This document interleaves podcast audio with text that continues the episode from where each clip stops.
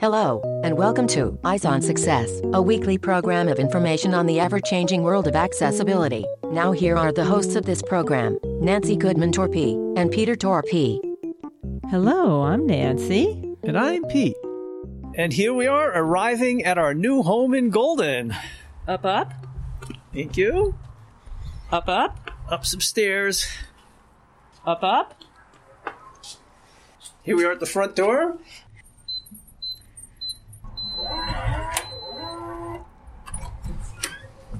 I guess we can put braille labels on that keypad so I can get in without a key. Welcome home. Well, this week's show is going to be a little bit different. As many of our regular listeners know, Nancy and I just moved cross country from Rochester, New York to Golden, Colorado, and that was a big move. Many of our listeners asked us to talk a little bit about the move and how it went for a visually impaired person. But first, for our tip of the week. This week's tip is it pays to be both patient and persistent, and this move was the result of those traits paying off big time. And I was the one who was both patient and persistent. The way we got here was that our son, after college, decided to work at one of the ski resorts in the mountains around here, and as a result, we became introduced to Colorado by visiting him many times. And after he left to marry someone in Michigan, we kept coming back for vacations to hike in the sun and have a great time. And for the last bunch of years, Pete's been trying to talk me into moving to Colorado, and it finally worked. Support for Eyes on Success is made possible by Logan Tech, makers of the electronic Take Anywhere 6 dot braille label maker that produces crisp, clear braille that strikes, scores, and cuts in seconds. More information on our family of devices and products is at logantech.com. Logan Tech, improving quality of life with technology.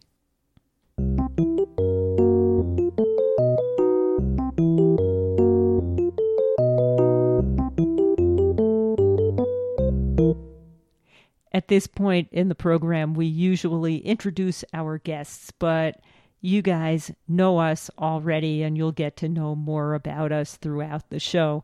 So, we would like to use this segment of the show to thank our listeners for your patience as we went through this move, which turned out to be incredibly time consuming, as you will hear. And so, we did for the first time in six and a half years, resort to airing some encore presentations. And we hope you enjoyed having a chance to listen to some of our favorite episodes from over the previous six and a half years. But we're settled in Golden, Colorado, and we're starting up making a new episode every week again, as we had been doing for years before the move. You are listening to Eyes on Success. Success, success, success, success, success. This week's focus topic is what it's been like going through a major cross country move, and in particular, what it's been like for Pete as a blind person. Let me tell you, we've moved many times across town, but moving cross country was a much bigger deal, especially after you've been collecting stuff in your house for about 26 years. Isn't that the truth? So, for anybody considering a major move, the first thing you need to do is find a place that you want to move to. And that includes the overall location as well as some specifics about where your house is going to end up being relative to that overall location. And we didn't make this move cold turkey. We had been here many times of the year in several locations around Colorado and Golden in particular, so we were familiar with the area. We wanted a place where I could walk many places, and we did that. We're pretty close to downtown Golden. We're right across the street from the entrance to a number of hiking trails that make a web around the county for miles and miles and miles. Some other attractive features of living in Golden, Colorado, which is a suburb of Denver, but right up against the foothills to the Rockies, is that there's good mass transit. There are ride services like Uber and Lyft, and it just makes it really easy to get around. And that's one thing we always look for when we're looking for a new place to live, especially since there's only one driver in our family and it is not me. Another important consideration when deciding where to move to is to find a safe and appropriate house layout. You know, it's interesting in looking for a house layout often when Nancy and I take vacations, we'll go to open houses just to see how people live in different parts of the country and what different house layout plans there are. So when we finally found one here in Golden, we were pretty confident that I would be able to get along with it okay. I mean, some of the things that I looked for in some of these houses were they had open basement stairs kind of in the middle of nowhere. And I was always worried about am I going to fall down there? You know, I'm used to having a basement door, but not all houses are built that way. Also, since we're not getting any younger, we decided our next house was going to be a single floor house, and that's what this is. And then once we picked out the house, of course, it takes a little while for the deal to go through and the move to actually start happening.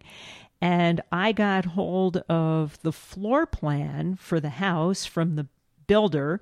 This house is a couple of years old already. We didn't build it, but I got hold of the floor plan and I drew over all of the walls with some puff paint. It's a fabric paint that makes a thick enough line that Pete could feel it. And that way, even while we were back in Rochester, he could learn his way around the house by exploring where the rooms were relative to each other. It was a lot easier to wander around the map she made me with my fingers rather than crashing into all the walls and getting bloodied up. So we picked a house. We embarked upon the move. Of course, we had to put our old house up for sale, and that's a whole nother story by itself. But selling a house isn't any easier than buying one. And then we contacted some movers, and they told us they were going to charge by the pound to move our stuff. Well, let me tell you, we got really motivated to get rid of anything we didn't really want to bring with us. You know, it amazed me, as I said in the beginning, how much stuff one can collect over the years. A lot of it is just kind of stuff that, oh, well, I have this, it's not worth getting rid of, and you buy a new thing and you put it in the room or down the basement. And so it just collects, even though you may not want this stuff if you had to buy it all over again. So that was our opportunity to sort of cull our items down to the things we really wanted to take. And this actually provided us with a very interesting opportunity to give stuff away that we couldn't take with us for one reason or another.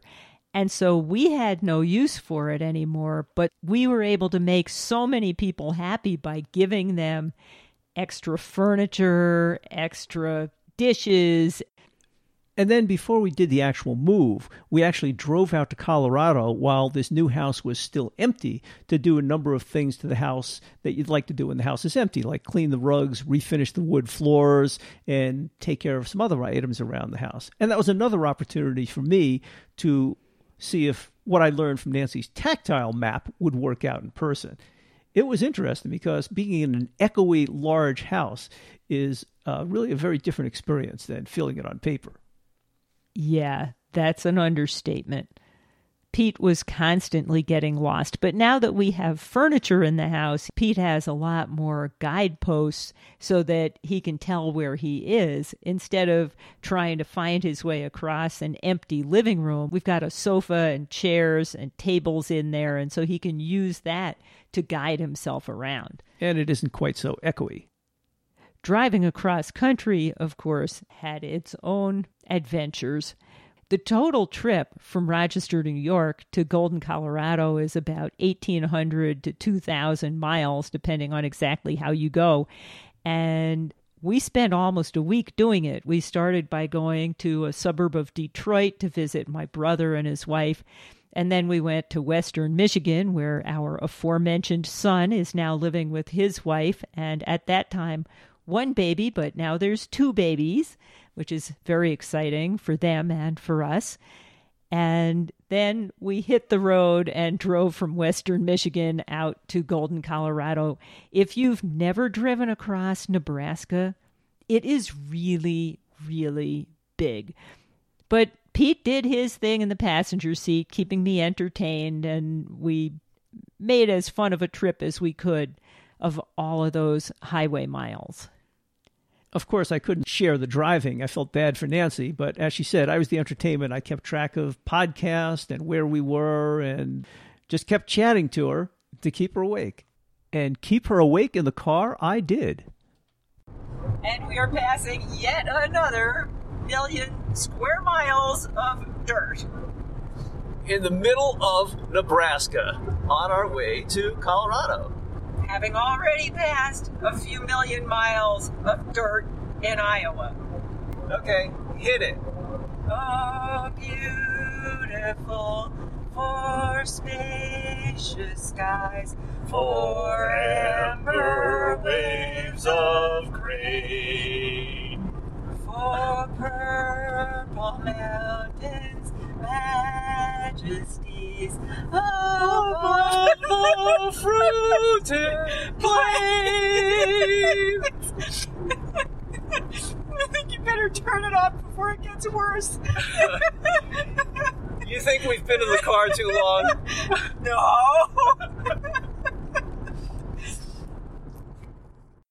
the other unexpected thing that happened was we arrived in Colorado and the next day we went into town on my birthday possibly the most memorable birthday I've ever had because that afternoon, as we were in the bank, there was an epic hailstorm that caused thousands of dollars of damage to our car and more to everybody else's cars. So then we had to get the car repaired. This hail was incredible. We had never seen hail like this. We saw hail the size of golf balls. People put them in my hands after they fell to the ground. But we heard people across town saw hail almost as big as baseballs. It really did a lot of damage around here. Fortunately, something like that hasn't happened in many decades, and hopefully it won't happen again too soon. So, anyway, we left the car at the repair shop and we flew back to Rochester and continued to cull some of our stuff that we weren't planning to take with us. And finally, it came down to the wire. It was a couple of weeks before the move date, and we had to start packing. Now, I'm pretty fussy about how things get done, but I decided that if. I didn't say that. I realized that if I didn't want to do it all by myself, that the blind guy was going to have to do some of it too. And so I would set Pete up in a closet with a bunch of soft items, whether it was clothing or towels or pillows, anything that didn't really need to be packed carefully. And he'd go into the closet with the box, with the stuff, and by the time he was done, the boxes were full and life was good. Just hand me a box, point me to the things you want stuffed in the box, and uh, away I went. So, one thing we mm, could have benefited from this little piece of advice is it's a good idea to label what's in the boxes relatively clearly. If all you put on the outside of the box is the name of the room that it goes into, you really have no idea what's in it when you go to empty it at the other end. So we should have been a little bit more verbose in our labeling, but what the heck? You open up the box, it's like, oh, look at this. I didn't know this was in here.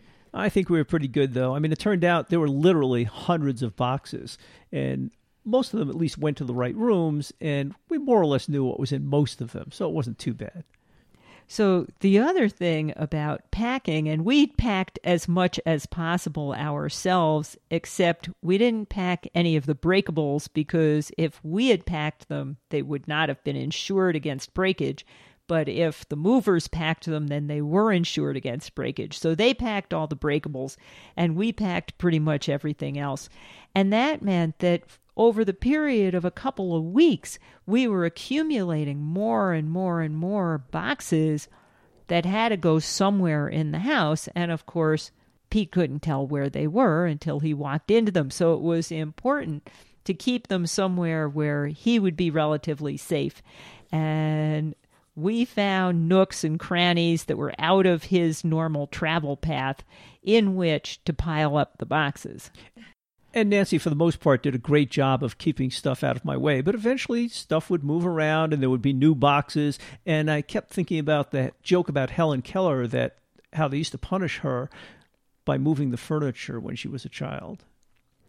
And then, of course, it came down to the wire, and it was the day before the truck was coming. So the professional moving company packers showed up to pack all of the breakables.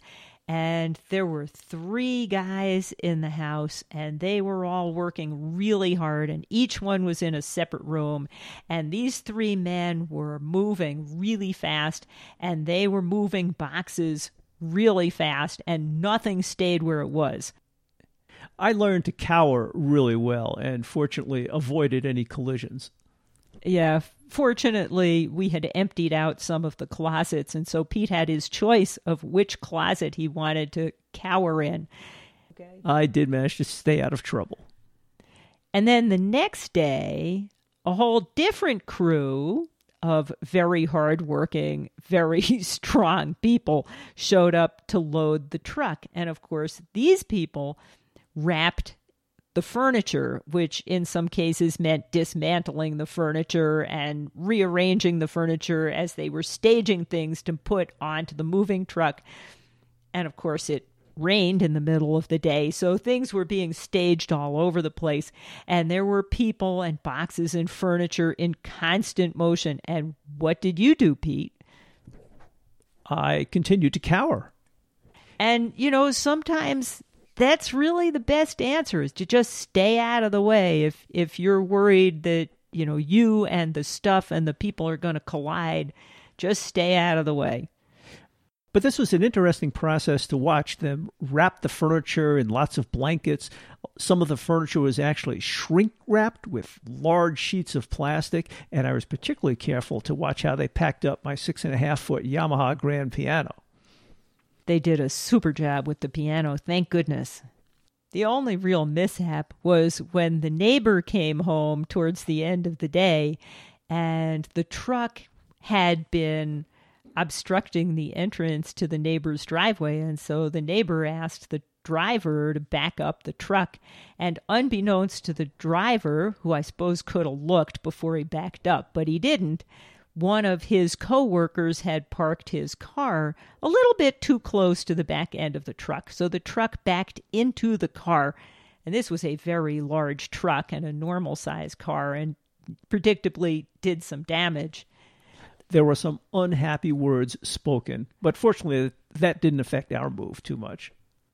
So they loaded up the truck. Fortunately, we had previously driven the car cross country, so we did not have to race the truck cross country. We waited a few days while we were cleaning up the house for the next people, and then we hopped on an airplane and flew out to Colorado.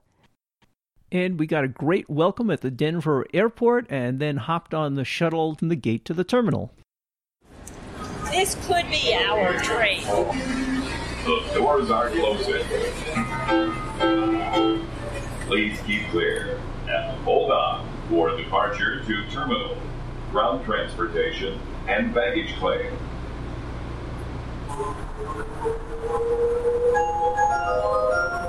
Welcome to Denver. This is the terminal. All passengers, please exit and follow signs to ground transportation and baggage claim. And after we left the airport, we finally made it to our house, which was nearly completely empty at the time. Fortunately, in our previous trip, we bought ourselves an air mattress. We had some lawn chairs that we used to use when our kids were playing soccer, and we had an upside down box that we use as a dining room table on our back porch, and life was wonderful. But we had to wait a few days for all of our furniture to show up and repeat the whole process with moving boxes, moving people, and lots of chaos. And Pete had to find somewhere new to cower. Cowering became quite a great experience for me. So, the other thing that we wound up doing this is standard practice among professional cross country movers. They had inventoried every item. So, every box, every lamp, every chair had a little numbered sticker on it. And the head guy of the crew set me up in the kitchen, spread out all of these inventory sheets on the counter, and every object that entered the house, somebody would call out the inventory number and I would have to check it off of the list. Hold 237 on. pink. 238 pink, 237 pink. 242 pink. Thank you. So that tabletop uh-huh. hoses, that's going to go in the front study. Oh, okay. 141 pink. Okay, great. Amazingly, everything showed up. Or so we think. Well, yeah, it takes a long time to unpack. We've been at it now for about two weeks, and there are still a couple of dozen boxes around. But our three car garage is completely full of boxes.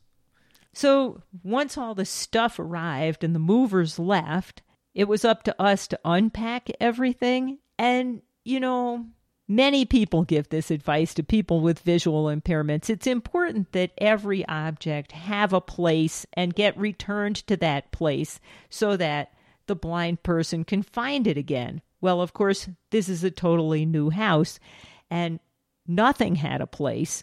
So everything we took out of a box, we had to figure out a place. And then sometimes it would turn out that something else was a higher priority and needed that place. So the other thing would get moved. And so remembering where everything is has become an exercise in hitting a whole string of moving targets.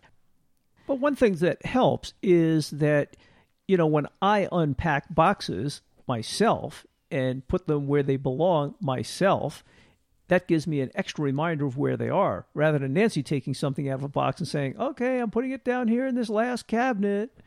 But if I actually, you know, tactily feel all this myself, it reinforces where everything is. So that's been helpful too. As we've been settling in, we've managed to escape unpacking boxes for some fun from time to time. Okay, here we are at the top of North Table Mesa Mountain. Which is only a little bit redundant. And what do you see? Well, at the very top, we're basically walking through an open meadow that's flat, which is the distinctive characteristic of a mesa. However, because we're really close to the Rockies, we can see the front range of foothills, which are pretty substantial mountains themselves, stretching out all the way from the south to the north, and behind them a handful of snow capped mountains. And it's July.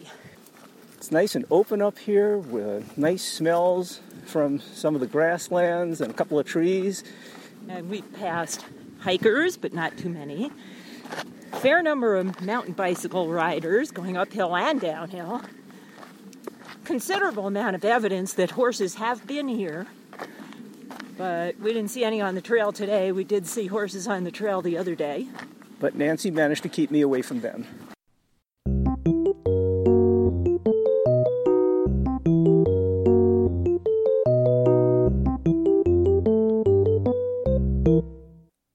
Now, for this week's final segment, we have some comments about the human side of this move. We talked about the mechanics and some of the experiences we had, but the human side is really important. And the reason I had been dragging my feet about moving at all, in spite of Pete, shall we say, suggesting it for years, is that I really was reluctant to leave our friends back in Rochester.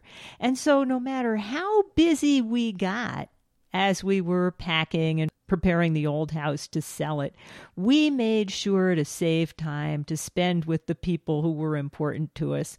And we had parties and long walks and quiet dinners and you name it. You know, we made sure to say a really quality goodbye to each of the people we cared about. But as Nancy said, one thing that made a difference in terms of her considering to move out here was that earlier this year, we spent quite a bit of time out here, like three weeks or so. And during that time, we were able to connect with people out here that we knew we could become friends with. In fact, we've become quite attached to some of them. And so it was a proof that we could actually meet new people and join a new community and have a nice life here. So, one couple we met that we really hit it off with was kind of a funny story how we met. We were out here, as Pete said, for three weeks, and our daughter, who lives in Oregon, which is another couple thousand miles from here, mentioned to us that she had a friend and coworker whose parents lived in Golden, Colorado, and we would really like them. Now, of course, she'd never met them, and her friend had never met us, but her friend assured her parents of the same thing. Oh, you'll really like Allison's parents. And so the two kids set up the four parents on a play date and we all felt like we'd been kind of railroaded into this but it turned out once we met we really really liked each other so everybody was happy with that but except for something fortuitous like that if you come to a new place you need to find a mechanism through which to meet new people and one thing that many many people have found to be helpful is to attend a house of worship. And whatever denomination that means, you know, people tend to be a community and tend to look out for each other and tend to be friendly and warm and welcoming to newcomers. And we've been really impressed at how welcoming and warm and friendly pretty much everybody we've run into in Colorado has been. But we did make some real friendships through the house of worship that we went to. Also, other great ways of meeting people are to join organizations that have similar interests to your interests. So, for example, we went to meetup.com. We like to hike, and we looked for the local hiking groups around here. And it turns out there are several dozen weekly hiking groups, and we've been attending some of those and meeting some interesting people. You know, if you're interested in sports or biking, there are biking clubs, knitting clubs, and just join an activity that you're interested in, and you'll meet people with common interests. And now we're finally settled here, or at least we will be in another month or two, totally settled. And we've started to enjoy Golden, Colorado. We've been out on numerous hikes already. We've gotten together for dinner and other events with many of our friends out here already, and we're looking to having a great life out here. That's it for show number 1731. Next week on Eyes on Success, we'll be interviewing the author of a book entitled College Bound A Guide for Students with Visual Impairments. The second edition of this book was recently released and we will speak with its author, Ellen Trief, who is a professor of blind and visually impaired and severe and multiple disabilities at Hunter College. And she's got all sorts of great advice about every aspect of getting prepared for college and even succeeding once a student is there. If you have any questions regarding something you've heard about on the show or you'd like to share an idea for a future show, send an email to hosts at eyesonsuccess.net or call us at 585 210 8094. You've been listening to Eyes on Success, hosted and produced by Nancy Goodman Torpey and Peter Torpey and distributed by WXXI Reach Out Radio. Browse the full archive of programs, find instructions for subscribing to the podcasts, and much more at www.eyesonsuccess.net. You can also find us on iTunes. Follow us on Facebook and on audioboom.com at Eyes on Success or Twitter at underscore Eyes on Success. We hope you will join us again next week for more information and updates on products for accessible living. Thanks for listening to Eyes on Success and have a nice day.